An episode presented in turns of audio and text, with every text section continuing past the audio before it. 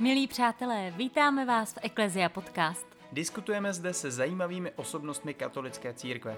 Jdeme na hloubku a řešíme aktuální dění. Jsme Ecclesia Podcast. Ptejte, Ptejte se, se s námi.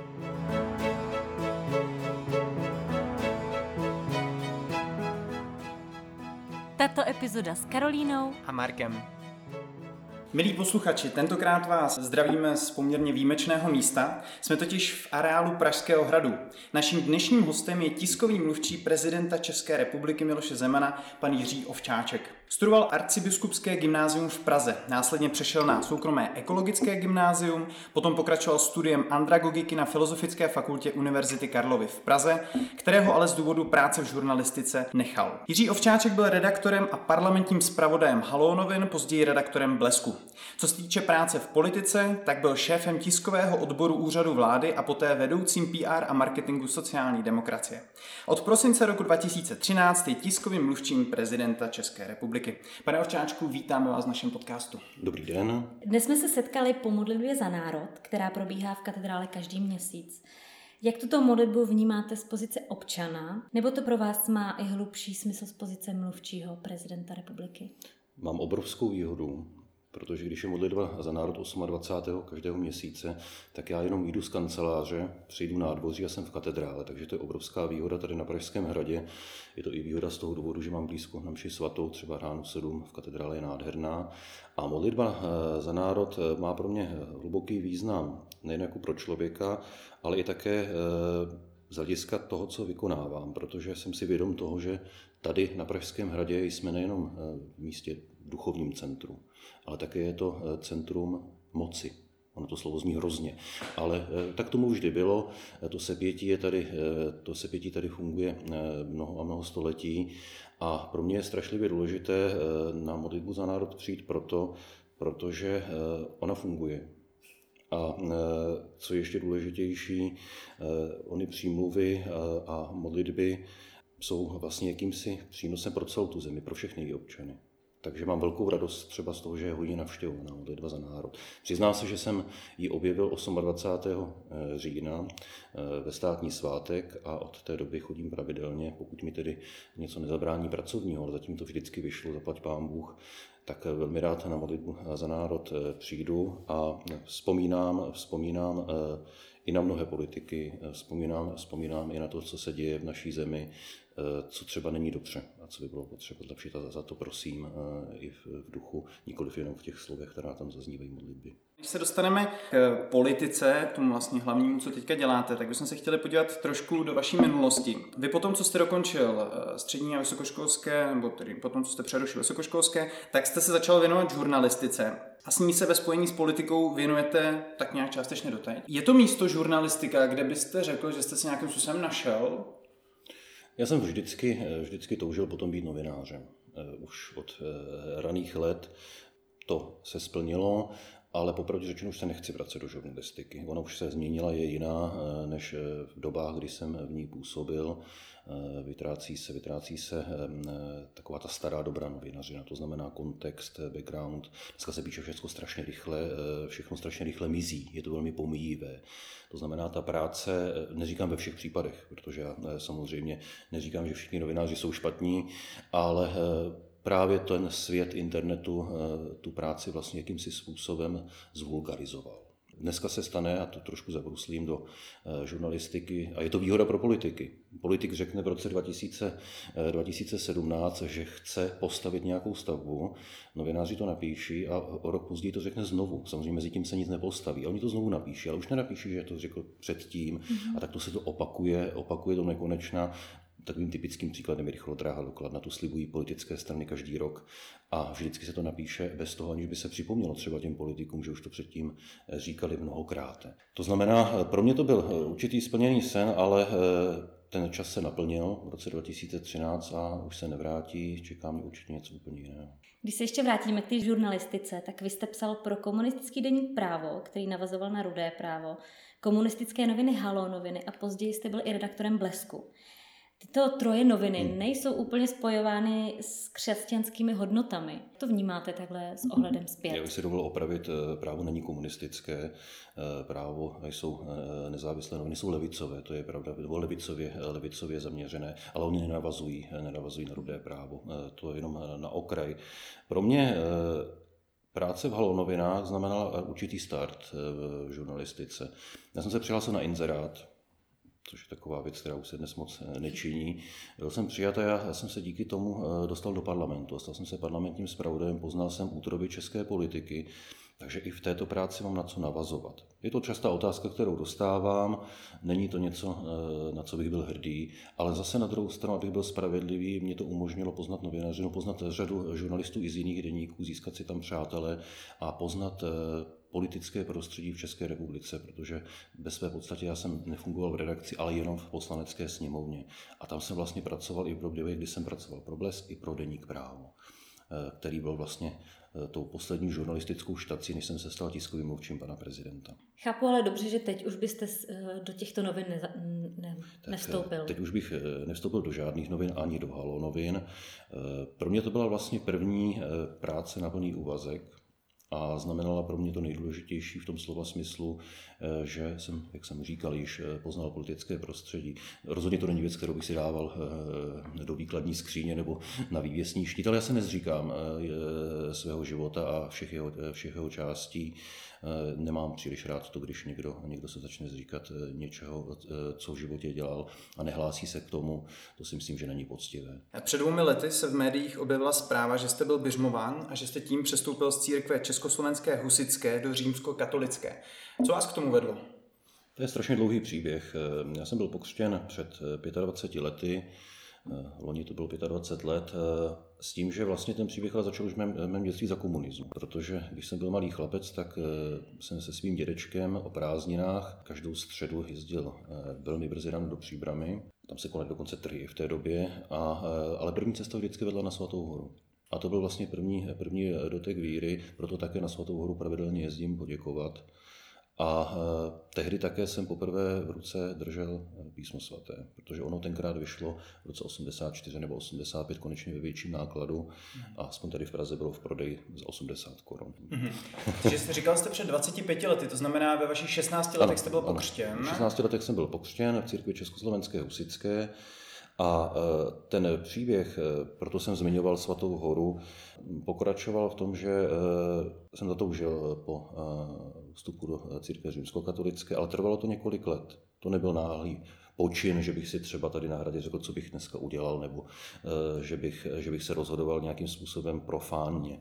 To trvalo několik let, než jsem našel správné dveře. Ale ta tužba, ta tužba se dokonce datuje ještě před tu dobu, než jsem se stal tiskovým mluvčím. A řekl byste v uvozovkách, v čem vám je římskokatolická víra sympatičtější než československá husitská? Tak já myslím, že eh, základem jsou svátosti. To je hnedka další otázka, na kterou se chceme zeptat. A samozřejmě, samozřejmě Eucharistie. To je tak nádherná záležitost, že to ticho. Jenom třeba z takových problematických svátostí pro přestoupivší husity na katolictví je třeba svatá spověď. Já se na, na svatou spověď vždycky těším, protože to já tomu říkám, že to je jako když si člověk dá očistnou koupel a e, odcházím ze svaté zpovědi vždycky obrovskou radostí, takže to je, to je e, pro mě e, niterný, krásný zážitek, stejně tak, stejně tak růženec. Cítíte se tady plně členem katolické církve? Cítím se, cítím se plně a jsem strašně šťastný za to, že v ní jsem a že mám možnost, možnost chodit ke svatému přijímání na vše svaté. Snažím se, snažím se, eh, a to je výhoda mé práce, protože mám eh, si program ve své podstatě, kromě toho, co eh, splňuji pro pana prezidenta, stanovuji sám. Takže já mám velkou výhodu v tom, že mohu chodit na mši svatou vlastně každý den. Mám takový okruh tady kolem hradu, včetně katedrály, kam, kam chodím každý den. Eh, je to ve své podstatě někam jinam, ale jsou to, jsou to kostely, které vlastně eh, jsou stále. Ve středu je to izolátku, ve čtvrtek je to katedrála, pak podle situace chodím eh, i do kostela svatého Karla Boromejského. Vždycky, jak mi to vyjde. Ale zjistil jsem jednu věc, kterou bych asi neměl říkat, že jsem se přistihl při tom, že si plánuji týdenní program podle toho, kde je mše svatá, a nikoli podle toho, co bych měl dělat tady na hradě. Což by mohl někdo i vytknout. Půjdeme zpátky k té církvi. Souhlasíte se vším, co církev hlásá? A nebo jsou někde nějaké problematické části, které jste třeba ještě nedokázal přijmout za ty dva roky, kdy v ní jste, napadají nás třeba neomylnost papeže nebo hierarchická poslušnost, jsou takové ty problematické části, co některým eh, katolíkům vadí? Přiznám se, že eh, i kdybych bádal teď 10 minut, tak mě, tak mě nic nenapadne. To není o nějakém eh, nepřemýšlení nad věcmi, ale já nevidím, nevidím ani v tom, co jste zmiňoval, žádný, vůbec žádný problém. Naopak si myslím, že v, tom, v každém v tom je něco krásného. A co jsem, co jsem, za co jsem strašně rád, eh, je právě ona úcta ke svaté moci. A možná to bych mohl zmínit, protože to, to byl podle mě jeden důležitý okamžik v mém životě. Eh, na můj svátek 24. Eh, dubna 2015 jsme navštívili, navštívili svatého otce s panem prezidentem a mám z toho nádhernou fotografii, jsou tam oba. Mm-hmm. Jeden se usmívá, druhý mi podává ruku. A to asi byl, to asi byl taky ten okamžik, který, který mě hodně, hodně popohnal dál. Když se podíváme na dva poslední papeže, to hmm. znamená Benedikta XVI. a Františka, tak oba dva jsou vlastně reprezentanty dvou hnutí v církvi. Jedno je liberálnější, to je František, druhé je spíš konzervativnější, za něj je pokládán Benedikt. Hmm. Eh, jak vy sám sebe, kdybyste se měl zařadit do jedné z těchto dvou skupin, kde se vy spíš vidíte? Upřímně řečeno, já se nedomnívám, že jsou eh, vůči sobě v nějakém kontrapunktu. Naopak, eh, podle mého názoru, Eh, svatý otec František navazuje na Benedikta XVI. v mnohem, kdy, když si člověk přečte publikace a díla, která na svatý otec sepsal, která jsou u nás vydávána, tak je třeba čistě v jejich celku. Já si myslím, že třeba je problém, a teď jsme možná na jednu věc narazili, ale nikoli v církevní problém, je encyklika Laudato Si, která je nádherná, ale ona bývá často vulgarizována, protože ona má určitý středobod, který je podle mě nejdůležitější, a to je to, že Eh, svatý otec této encyklice píše, že na prvním místě je člověk a ochrana jeho života. A pak přichází na řadu ochrana stvoření, péče o stvoření jako takové a eh, na to bývá zapomínáno, takže se z toho dělá jakási super ekologická encyklika, ale ono je to o lásce, ono je to o úctě k blížním a samozřejmě ke, stvoření, to znamená k tomu, co nám bylo, co nám bylo dáno do zprávy. A proto si nemyslím, že by tam docházelo k nějakým, eh, nějakým nenávaznostem. Naopak, eh, svatý otec mimořádně často odkazuje na Benedikta XVI. Mm-hmm. Což, což je věc, eh, která... A mimochodem mají k sobě blízko i v některých věcech. Já si myslím, že papež František v řadě věcí má spíše konzervativnější názor. Ale volí jiný jazyk a má dar mluvy mimořádný. Dokáže promluvit, že to člověka opravdu chytne za srdce. Takže z tohoto hlediska třeba co trošičku mě někdy mrzí, když slyším nějaké kritické ohlasy zbytečné v rámci církve vůči papeži Františkovi. A kdybychom to stáhli třeba semka víc do našeho malého pražského rybníčku, tak tady vlastně taky máme církev rozdělenou je to asi možná trošku zjednodušené, ale vlastně na tu liberálnější část kolem Tomáše Halíka, na to třeba víc konzervativnější kolem kardinála Dominika Duky Vnímáte třeba rozdělení v české církvi právě tady? Já bych to nenazval rozdělení, to jsou, to jsou různé pohledy a různé názory. Určitě ode mě neuslyšíte kritiku monsignora Tomáše Halíka, eh, toho se budu stranit. Eh, jediné, co mu vytýkám, a to není věc teologická, eh, je to, že je příliš někdy úkorný vůči, vůči lidem. Že příliš, příliš se zaměřuje na to, že hovoří o spoluobčanech někdy trošičku zbytečně příkře. Ale to je, to je jiná věc. Můžete dát nějaký příklad? Tak to jsou, to jsou, to jsou ty věci, které se týkají třeba, že lidé špatně volí a tak dále. Já si myslím, že spíše by šlo, eh, a teď to jenom zkracuji, já nechci citovat, eh, citovat tady eh, celé věty, ale to já vůbec jakoby nechci hodnotit z hlediska nějakého způsobu v církvi. Hovořím o to je spíš politické prohlášení. Ale upřímně řečeno, církev přece vždycky byla různorodá. Mým oblíbeným svatým je svatý Klement Maria Hofbauer, který ve své době v době osvícenství také měl určité potíže a musel jim čelit a ve své podstatě takové věci provází. Eh, církev je složena z lidí. Eh, eh, celé věky, ale církev vždy překoná tyto, tyto různé překážky. A dokonce bych ani neviděl v české církvi nějaký rozkol nebo nějakou velkou různici, hádanici. Čas od času, čas od času trošičku zajiskří, ale to je tak všechno. Nastaly někdy situace, ve kterých jste musel nějak zastupovat názor pana prezidenta a vy jste s ním přesto nesouhlasil? Třeba by to mohl být názor, který je proti právě církevním hodnotám nebo nějakým zásadám? No, upřímně řečeno, z hlediska názoru pana prezidenta, pokud se jedná o názory církevní, tak tam je velká blízkost. Takže já jsem vlastně ve své podstatě, eh, ve své podstatě se do takové situace ani nedostal. Od eutanázie přes stejnopohlavní manželství eh, po roli rodiny, tak prezident zastává eh, názory, které artikuluje církev. A v té hypotetické situaci, kdyby pan prezident, dejme tomu, třeba začal prosazovat eutanázii, Vystupoval byste za pana prezidenta nebo za své morální přesvědčení? Kdyby pan prezident měl takový nápad, tak bychom ho spolu, spolu prodiskutovali, snažil bych se ho přesvědčit, aby od ní ustoupil. Takže to by byla první věc. A mimochodem, eh, ta stanoviska vznikají ve vzájemné diskuzi. To je strašně důležité. To není direktivní záležitost. Eh, s panem prezidentem diskutujeme o těch věcech a já jsem hrozně moc rád, že on pan prezident, já teď eh, řeknu tak trošku to odlehčím, nedávno mi říkal, že se přistihuje při tom, že začíná být hodně konzervativní. Tak jsem říkal, že to je dobře. On o sobě říká pan prezident, že je tolerantní ateista, já mu to nevěřím. Eh, je pokřtěn a vyřmován, je Miloš Karel Zeman a musím říci, že eh, víře má mimořádně kladný vztah. Jestli měl někdo radost, dokonce to vykřikoval před spolupracovníky, před nějakými návštěvami, tak to byl pan prezident z mého vyřmování. A e, je to i pan prezident, e, který, když jsem mu včera říkal, že 25. února e, bude na Pražském hradě v kapli, kterou tady máme, mše svata upomínku 70. výročí umučení pátra Josefa Toufara. Pan prezident dal státní vyznamenání in memoriam. Tak jsem to panu prezidentovi jenom oznamoval a jeho reakce byla taková, že tam přijde. Takže v tomto směru, a dnes, dnes jsme měli, eh, dnes měli boženání kapličce, eh, v únoru přijde pan kardinál na oběd, takže ty vztahy s církví jsou velmi dobré, je to dobře.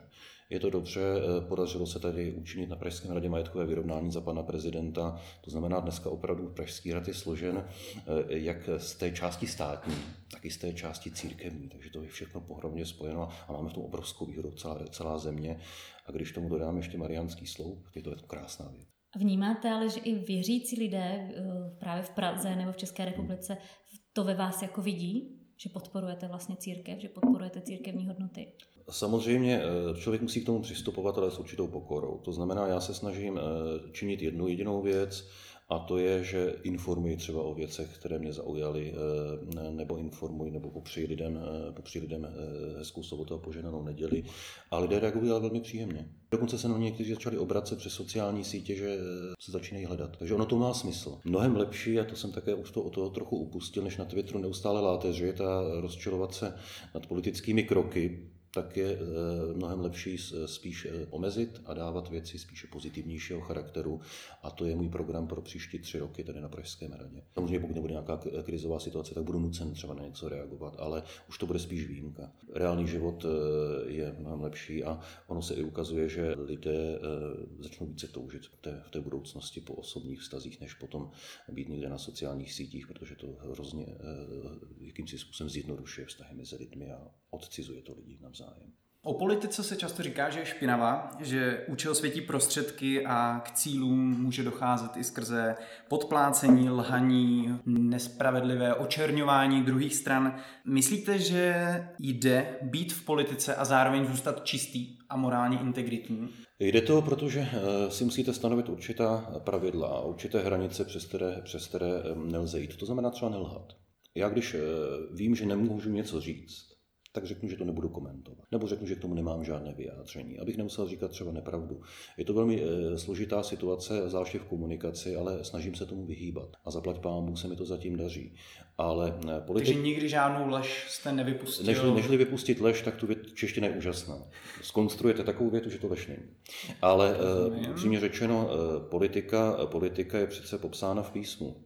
To je Pilát. A v politice dost často takto funguje. To je přesně ta ukázka té neodvahy před davem. To se stává v politice dosti často, kdy ten politik ví, že dělá něco špatně a že to je špatně a jelikož si dav něco přeje, tak to udělá. Proto já třeba razím, razím eh, a napsal jsem o tom jeden článek o pilátech české politiky. Ona je to vlastně věc, která bravurně, bravurně vystižena eh, a funguje to. Neříkám u všech, ale jsou eh, v politice lidé, kteří takto fungují. A to už je potom určitý populismus. Politik by měl umět říct ne za určité mhm. situace. I když si všichni můžou přát, pak mu to třeba spočítají občané ve volbách, ale měl by mít, měl by mít tu odvahu říct u některých věcí ne. U věcí, které jsou nepřekročitelné, které se třeba týkají života. My jsme měli v minulém díle otce eh, Petra Beneše a vlastně my jsme mu přímo řekli, že další rozhovor bude s vámi a jestli vám nechce položit nějakou otázku, mm-hmm. tak on položil, jak zvládáte skloubit křesťanské přesvědčení o lásce k druhým, když můžeme vidět, že se velmi často nepřátelsky až agresivně vyjadřujete o svých oponentech, například na sociálních sítích. Nevidíte v tom rozpor?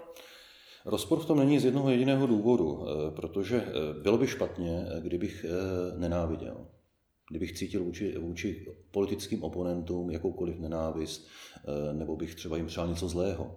A to je hranice, prostě, která je pro mě absolutně nemyslitelná. To znamená, já se politicky vyhraním vůči některým názorům nebo vůči některým útokům na pana prezidenta, ale neznamená to, že ty lidi budu eh, proklínat nebo že jim budu přát něco zlého osobně. Často se s těmi lidmi třeba i vidím a lidsky si promluvíme, ale politika je, politika je nejen o symbolech, ale také o řeči. A jsou situace, eh, kdy eh, reagují takovým způsobem, eh, protože dochází třeba k některým velmi neblahým útokům na pana prezidenta. A to jsou třeba útoky, které se týkají zdraví. Jo. Přání smrti to je dost častá záležitost i u některých politiků, což je mimořádně zarmucující. V takovém případě jsem samozřejmě povinen se ozvat. A pak jsou to samozřejmě i politické záležitosti, ale rozhodně to není tak, že bych cítil vůči komukoliv něco nenávistného a že bych to měl ve svém srdci to by bylo hodně špatně a hodně rychle bych tady skončil. Já jsem četl to... váš eh, web Svobodný názor CZ, kde jako tématu nenávisti se hodně věnujete. A jste vlastně přímo i milion chvilek pro demokracii nazval milion chvilek nenávisti. Cítíte z jejich strany nenávist nějakou? Mně vadí na tom eh, jedna věc. Každý má právo demonstrovat, to řekne každý politik a každý tiskový mluvčí, že, že v demokracii každý má právo demonstrovat. Ale co mě, co mě mrzí, když vidím eh, některé, některé transparenty skandování, skandování vyhrožování, eh, že má jít pan premiér do vězení a tak dále, babi za katr a tak dále. To jsou přece věci, které do toho vůbec nepatří.